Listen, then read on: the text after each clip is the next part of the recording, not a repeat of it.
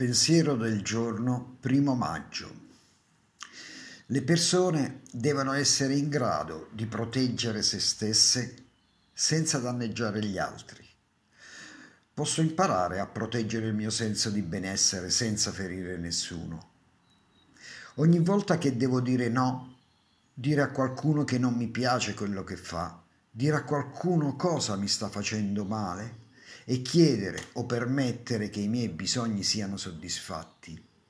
Devo farlo senza denigrare nessuno.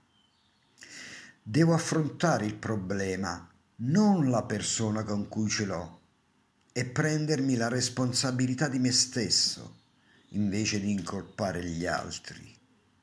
Meditazione del giorno.